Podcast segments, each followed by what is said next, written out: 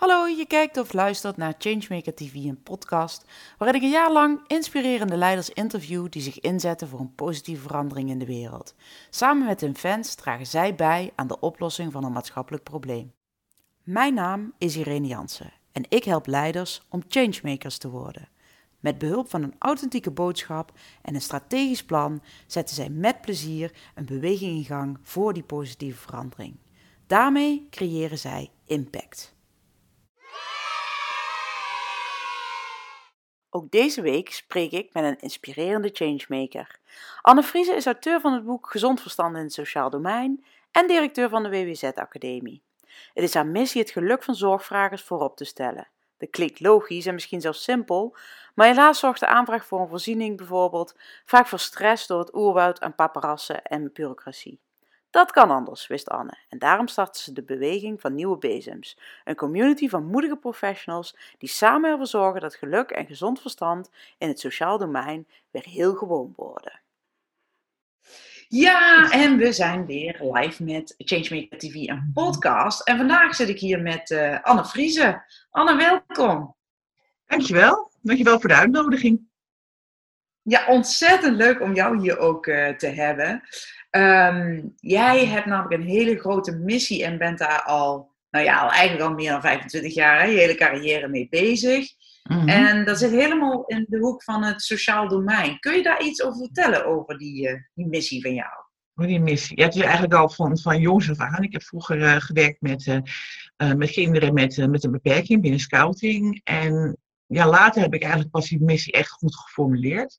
Uh, maar het is echt mijn missie dat iedereen, met welke beperking dan ook, ik bedoel, dat kan ook etniciteit zijn of wat dan ook, iedereen met welke beperking dan ook, vind ik dus dat die gelijkwaardig moet kunnen deelnemen aan de samenleving.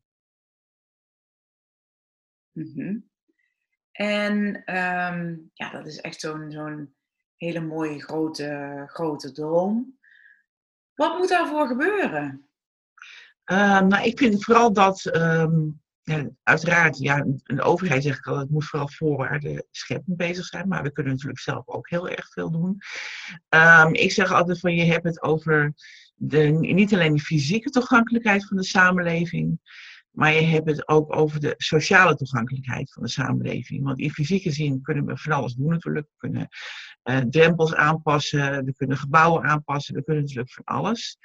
Maar op het moment dat we een gebouw hebben aangepast, bijvoorbeeld van nou ja, zeg een brisvereniging of iets dergelijks, dan is het natuurlijk ook wel belangrijk dat de leden van de brisverenigingen er geen probleem van maken als iemand met een beperking uh, binnenkomt. En of dat nou iemand in een rolstoel is, of bijvoorbeeld iemand met dementie, of iemand met psychiatrische problemen. Um, iedereen moet gewoon kunnen, kunnen meedoen. Dat, uh, dat, dat is wat ik vind. Ja, mooi. En uh, nou ja, je werkt in het uh, sociaal domein. Je hebt een, uh, een academie waarin je consulenten opleidt. Um, ondertussen al honderden cursisten gehad in de afgelopen jaren. Um, wat doen zij precies en um, hoe, zo, hoe dragen zij bij aan die missie waarin iedereen mee kan doen? Nou ja, om te beginnen hebben wij onze opleidingen zo ingericht dat we dus ook om te beginnen een module creatief denken in hebben gestopt. Nou ja, waarom? Um, in 2015 is eigenlijk de hele wetgeving in het sociale domein is veranderd. En de geest van de wet is dat je vooral een holistische blik hebt op de mens in combinatie met zijn omgeving. Dus als er een zorgvrager komt en die, heeft, uh, die, die vraagt om een bepaalde voorziening, Kijk dan ook wat de mantelzorger nodig heeft. Uh, kijk wat eventuele kinderen in het gezin nodig hebben. Kijk wat, ieder, wat iedereen nodig heeft. Dat, dat vinden we heel erg belangrijk. Maar we vinden het ook belangrijk om echt het, nou ja, wat ze dan noemen, het keukentafelgesprek aan te gaan. Nou, dat betekent echt het brede gesprek met iemand aan te gaan. En dan gewoon om te beginnen heel informeel vragen van ja, wat heeft u nou eigenlijk nodig? Waar wordt u nou eigenlijk gelukkig van? Nou ja, en dat is dus wat ik mijn cursisten meegeef in hun hele opleiding. Dus die hele opleiding is er helemaal in mee verweven met die uitgangspunten. Van kijk nou eerst eens wat iemand nodig heeft. Kijk eerst waar iemand gelukkig van wordt. En ga pas daarna kijken uh, of het wel of niet past bij, uh, binnen de regelgeving. En sommige dingen waar mensen om vragen, nou, daar zijn helemaal geen regeltjes voor nodig. Nou ja, dat klinkt voor mij heel logisch. Maar het is blijkbaar niet zo logisch. Of heb nee, ik het, het, het, is inderdaad niet zo logisch, inderdaad. En um, nee, ik, ik, ik, draai dan al vanaf 1993 draai ik al mee in het sociale domein. Ik, ik heb destijds de wetvoorzieningen gehandicapten ingevoerd bij de gemeente Zaanstad. Um, in 2007 heb ik ook de wet maatschappelijke ondersteuning, de opvolger, heb ik uh, ook ingevoerd. Nou, dat was toen bij de gemeente Oostzaan. En later ben ik ook betrokken geweest bij de, ja, bij de complete transitie van het sociale domein. Met de wet maatschappelijke ondersteuning, de jeugdwet, de participatiewet. En dat het allemaal uh, integraal moest, dat er veel meer accent moest liggen op uh, op preventie en echt ook ja, die hele holistische blik op de mens, die zit gewoon echt heel, helemaal in de wetgeving. Maar wat je dus ziet, ja. is dat, de, dat, is dat ja, de mensen die. Ja, dat, dat lijkt heel simpel inderdaad. Maar wat je dus ziet, wat er gebeurt, is dat er heel veel uh, consulenten die draaien al mee vanuit, vanuit het verleden. Ik bedoel, en er werken nog steeds consulenten in het veld die ik ook nog ken vanuit het verleden. En nou, zijn mensen ongetwijfeld dus, uh, tegen hun pensioen aan zitten. Uh, maar ik zeg altijd van heel veel consulenten zijn ja, opgevoed al in de tijd van de wet voorzieningen gehandicapten. Of in de tijd van de voormalige wet jeugdzorg. En dat die, die mensen zijn nu, nu wat ouder en die wezen doen ze nog steeds wat ze altijd deden. Je ziet heel erg, heel erg weinig veranderingen. En het gaat dus eigenlijk om een cultuuromslag. En wat ik ook steeds zeg, is de wetgever geeft ons niet de kans om die cultuuromslag voor elkaar te krijgen. Als je het boek leest van Jan ja. Rotmans, De Omwenteling. Ja. Een cultuuromslag heeft gewoon tien jaar nodig, minstens. Om dat echt op een goede manier te doen. Nou, en uh, nou, ik, ik, heb, ik heb natuurlijk uh, het ministerie van VBS van dichtbij gezien, maar het geldt evengoed voor het ministerie van OCMW en, uh, en het ministerie van van ruimtelijke ordening en dergelijke. Daar geldt het allemaal voor. Van, er komen steeds weer nieuwe mensen, steeds weer jonge mensen. En dat vind ik hartstikke goed, dat ze met een hele frisse blik daar rondlopen. Maar ik vind dat iedereen vergeet dat er ook nog een stukje historie is. En als je kennis neemt van de historie... Dat is grappig, dat je zegt... Ik hoor jou zeggen, Anne, um, het gaat om een cultuurverandering. Ik hoor jou zeggen, um, er zitten nog heel veel mensen in uh, de gemeentes die Um, en dan om het gewoon eens wat concreter te maken. Hè? Ik vind het altijd zo leuk dat uh, dat boek van jou zit vol met, met concrete voorbeelden. Uh, iemand uh, komt terug, moet revalideren, heeft een, een oprijplank voor de voordeur nodig om met de rolstoel binnen te, te kunnen. Um, en dan kun je dus bij de gemeente een, een vraag daarvoor doen. En dan hebben ze daar een vakje. Wat voor soort voorziening dat is, dat weet ik dan zo eventjes niet. Um, en in het, in het geval in jouw boek werd dat uitgezocht, dat zou 800 euro kosten of zo. Um, de oplossing bleek veel simpeler. De buurman reed namelijk naar uh, de bouwmarkt, uh, haalde een plank uh, en, en het hele verhaal was geregeld voor een tiende van de prijs, 75 euro of zoiets. Nou, um, dat is eigenlijk waar die wet om gaat. Hè? Dus die, die -hmm. nieuwe wetgeving, die holistische kijk. Dus heel logisch, wat is er nodig? Hoe kun je dat op en zo? Uh, en dat was ook veel sneller. Ik geloof dat het zes weken moest duren uh, uh, voordat die, voordat die plank er via de gemeente en alle dingen kan zou komen. Dus hoe kun je iemand op, ja, op, op, op zijn best helpen?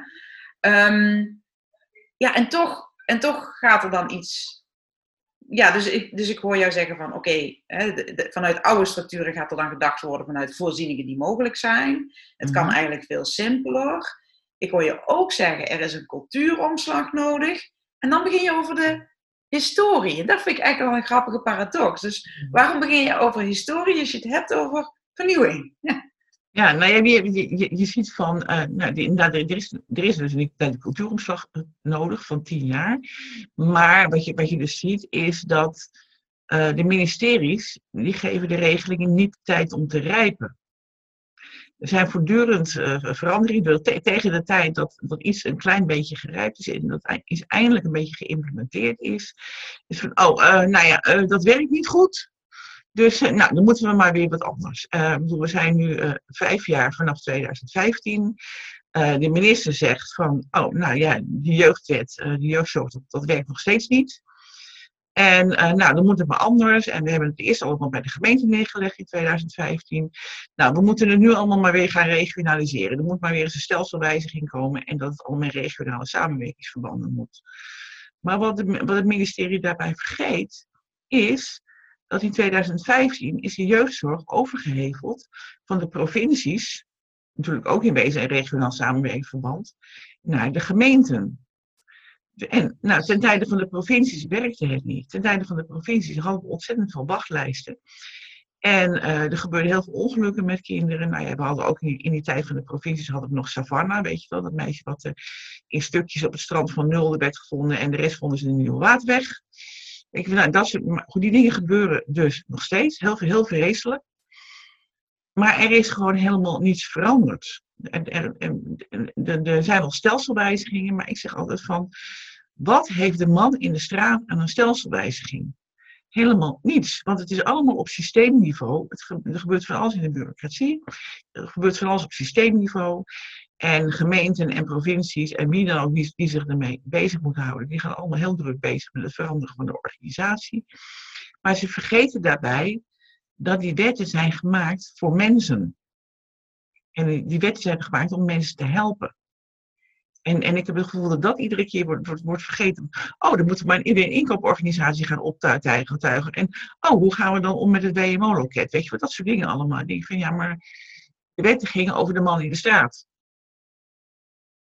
Ja, over die zorgvragen, hè? Daar, ja. uh, daar in jouw geval gaat het over. Ja, over, ja, over het gaat over zorgvragen en over, over mantelzorgers. En dat is wat iedereen dus lijkt te vergeten. Nou, tot mijn groot genoegen zie ik ook steeds meer onderzoeken uitkomen die dat dus ook bevestigen.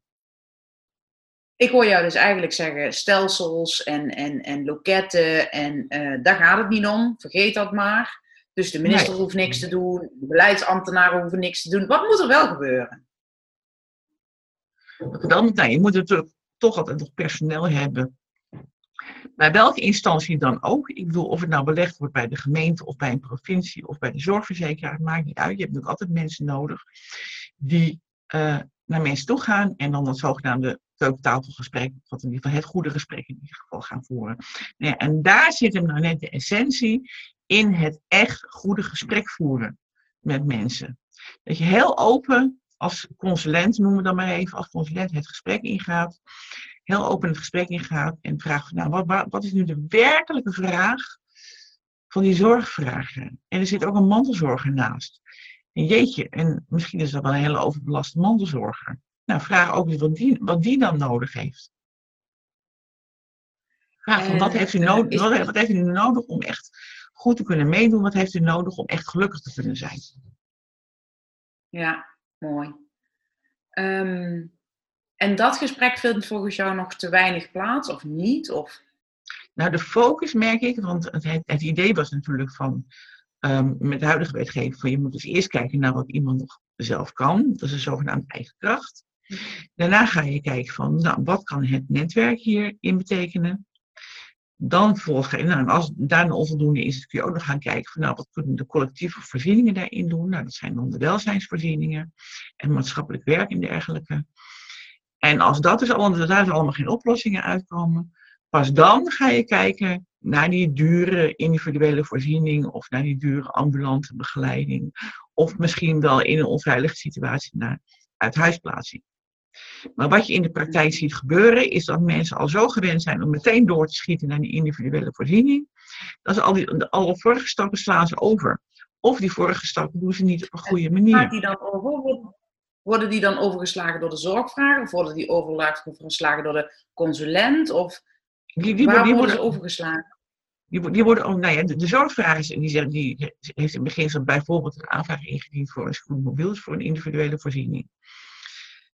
En dan, dan wordt dus vergeten de vraag te stellen van, ja, maar waar heeft u nou die scootmobiel nou uh, precies voor nodig? Wat is, nu, wat is nu eigenlijk het werkelijke probleem? En echt doorvragen.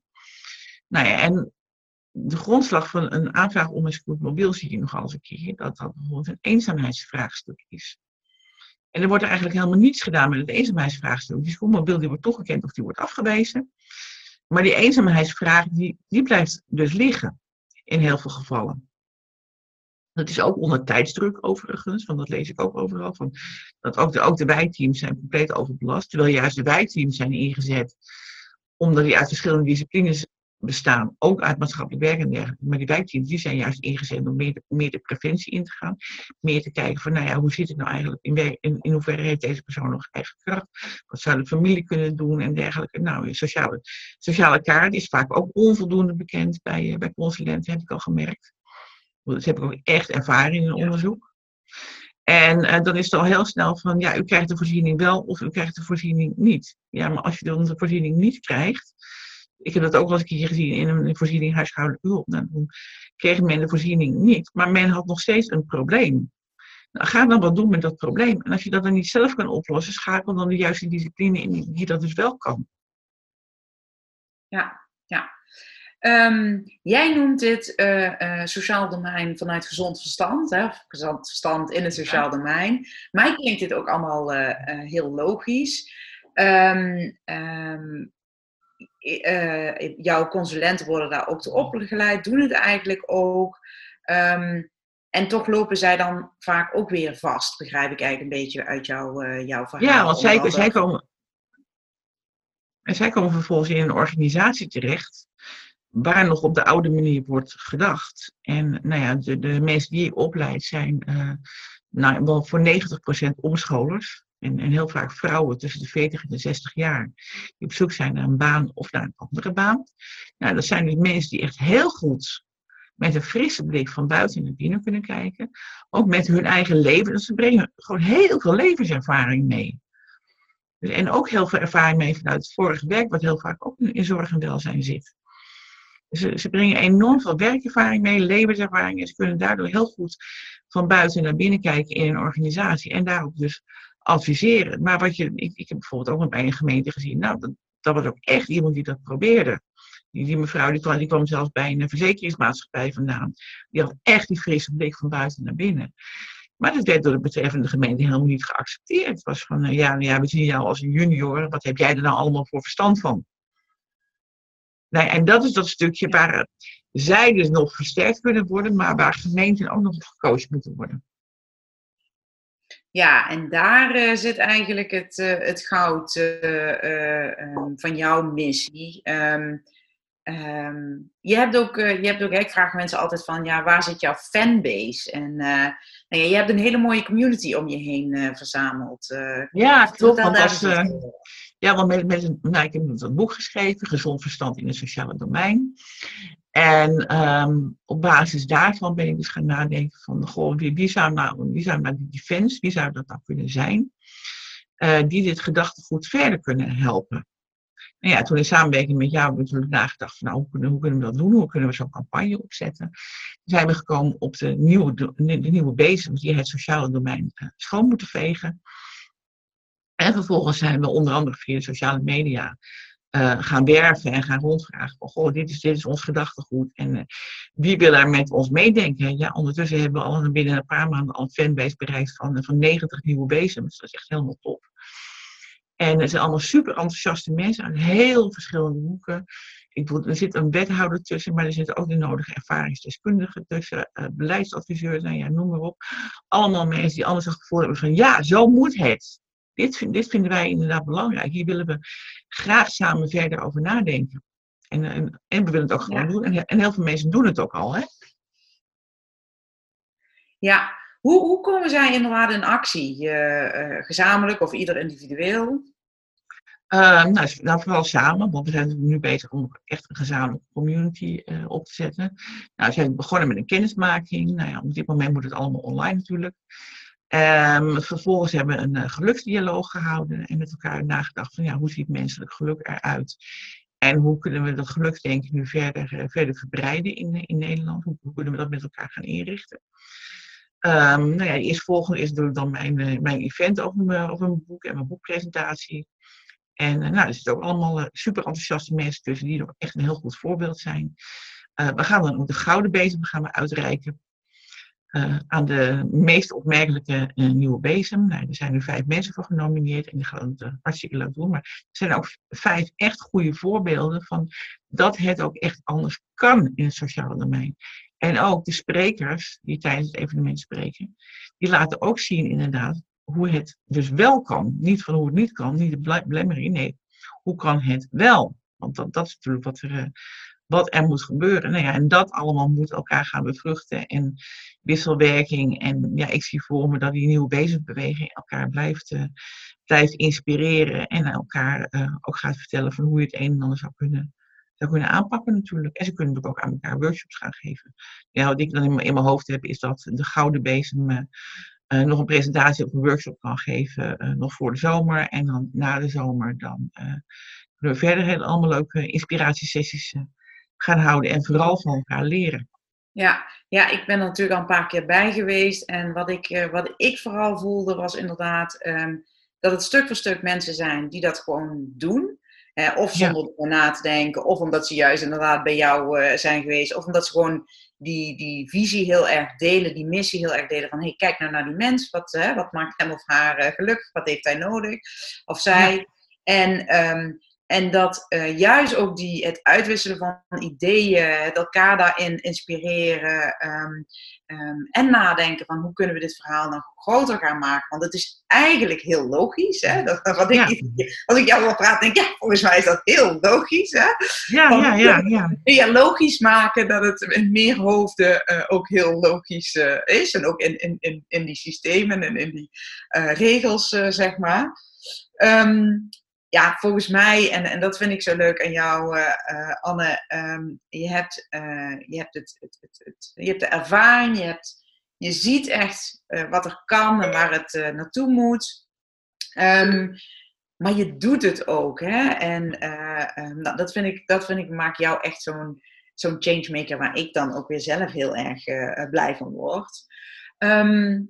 maar als ik het jou zou vragen, Anne, hè, wat maakt nu um, dat jij succesvol bent als changemaker, als, als um, ja, hè, het, is, het staat natuurlijk een beetje aan het begin, alhoewel je natuurlijk al lange ondernemer bent. Mm. Um, ja, kun je een beetje een tipje van de sluier oplichten? Wat is jouw succesformule, zo gezegd?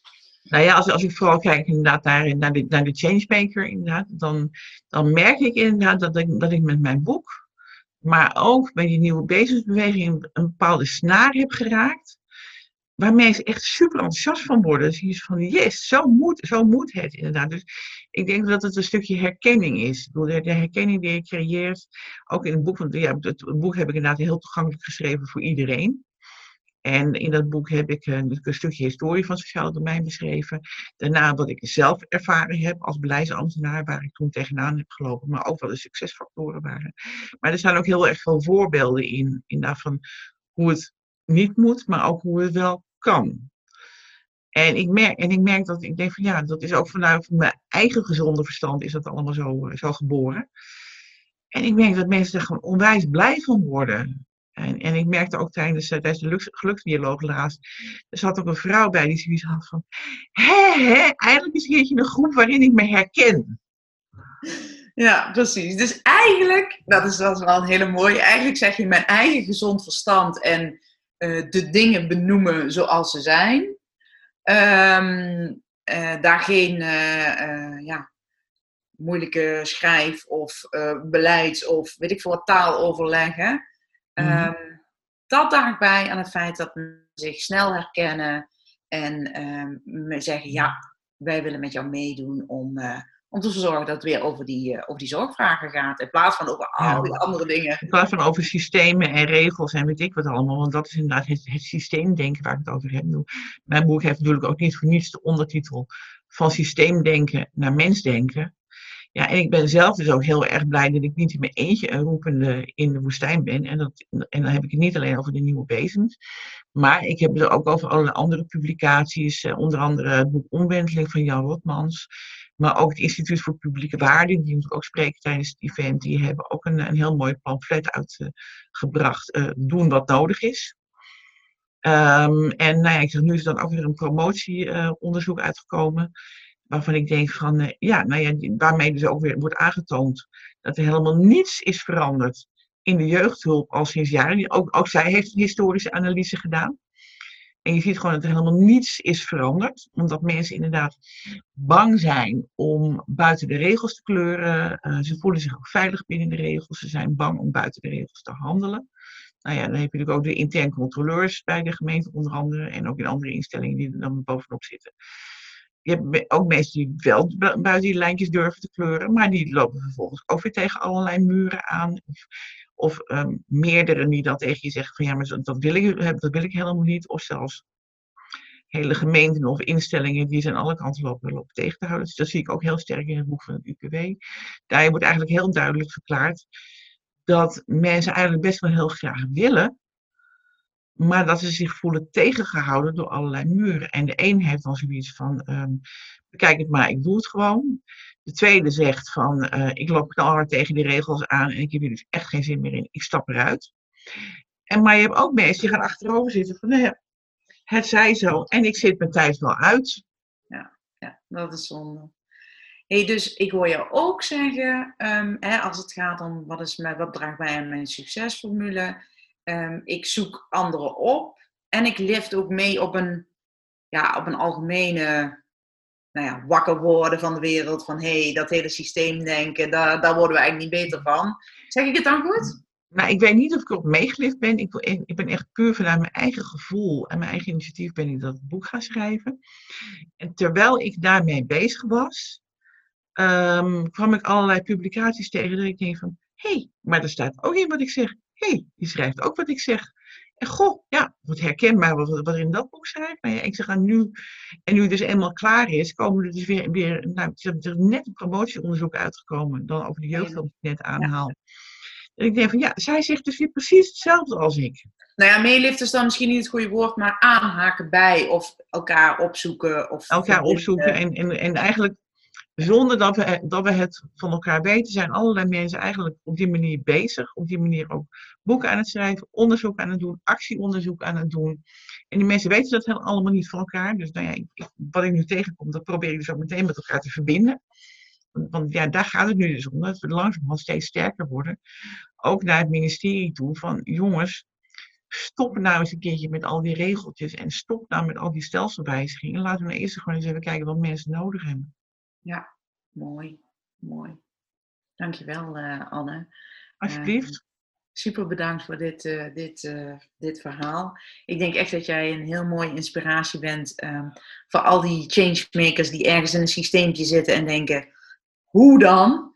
Um, nou, gewoon door jezelf te zijn, door te zeggen wat jij ziet en door de verbinding op te zoeken. Tenminste, dat is even wat ik nu heel erg ook uit jouw verhaal haal. Ja. En um, nou ja, fantastisch. Super. Dankjewel daarvoor, uh, Anne. Alsjeblieft. Hartstikke leuk. Leuk om te doen dit. Je keek of luisterde naar Changemaker TV en podcast. Fijn dat je erbij was.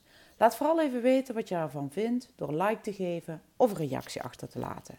Wil je niks missen van deze serie met inspirerende leiders die zich inzetten voor een positieve verandering in de wereld? Abonneer je dan even. Be the change.